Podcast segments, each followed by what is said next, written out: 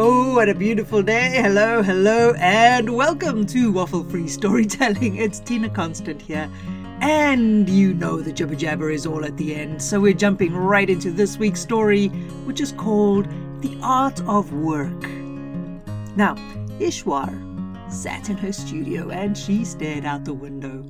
Despite all the paint and the easels and the canvases and all the brushes at her disposal, she had nothing. Nothing, not a single idea or shred of inspiration or a glimmer of genius. Well, frustrated and getting deeply annoyed with how happy the bird sounded, she got up and she stalked down her garden path, passing an old woman heading in the other way. Morning, Ishwa growled.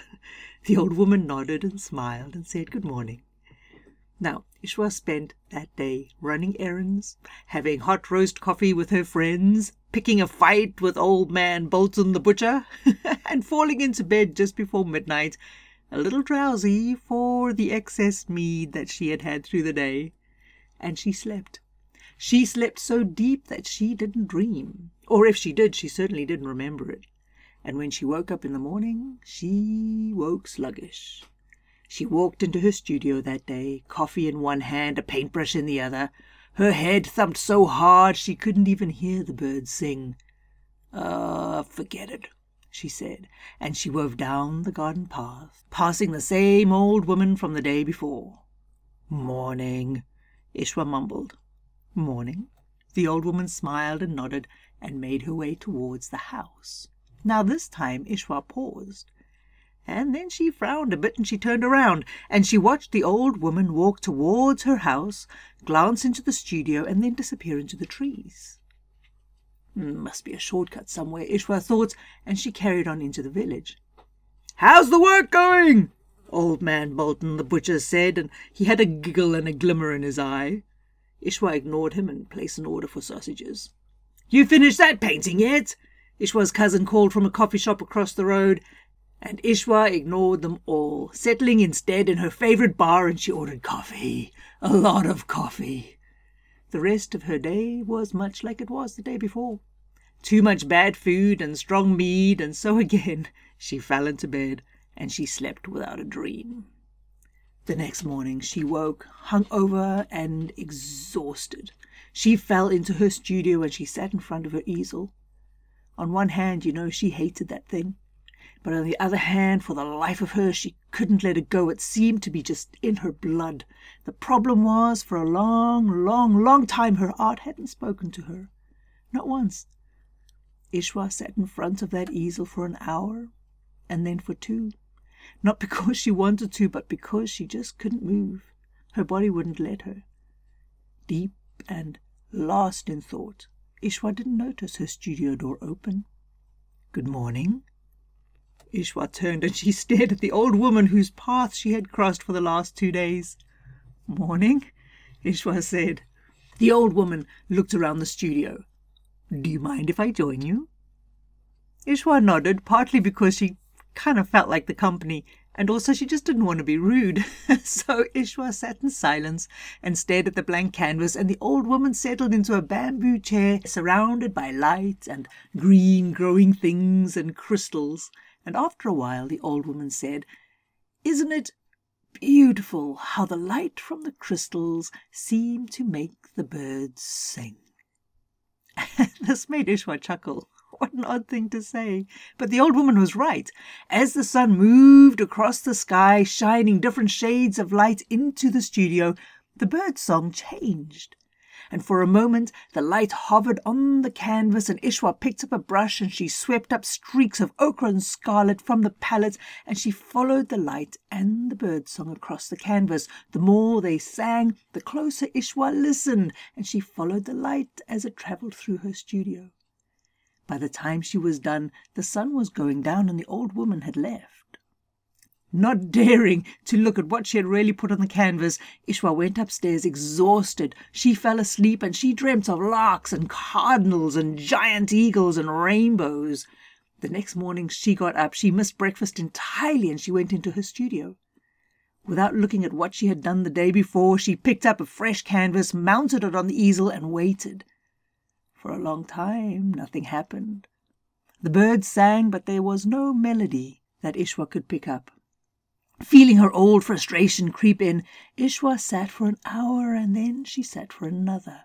She stared at the brushes in her hands and the blank sheet in front of her. Then there was a knock on the door. Morning, the old woman said. Morning, said Ishwa. Please come in. The old woman smiled and accepted hot tea and sat in that bamboo chair, and after a while the old woman said, I love how the breeze gives shape to the trees. And Ishwa looked out the window and she laughed. The old woman was right. It was like the trees were dancing. Ishwa picked up her palette and using every shade of green, she painted what she saw. So bright, so vivid, so alive that when Bolton the butcher arrived late in the afternoon with her order, he gasped. Ishwa's heart was so full with peace that she could hardly speak. The old woman, she started to say, but when Ishwa turned around, the bamboo chair was empty. That night, Ishwa dreamed of forests and magic and creatures and universal truths, and the next morning she got up, got dressed, made a cup of coffee for herself and hot tea for the old woman. She put the tea next to the bamboo chair, opened the door to her studio, and she sat in front of another blank canvas. She sat there for an hour, she sat there for two, and then she looked out the window and she closed her eyes. Isn't it miraculous, she heard a voice say, how the smallest daisy can crack through the hardest earth and still bloom? And Ishwa smiled. It is miraculous, she said, and she got to work. At the end of the day, the work was done, and the old lady's cup of tea was dry.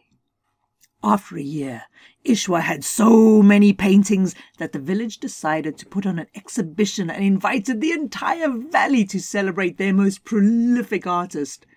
Paintings hung in windows, in trees, in coffee shops, and on lampposts.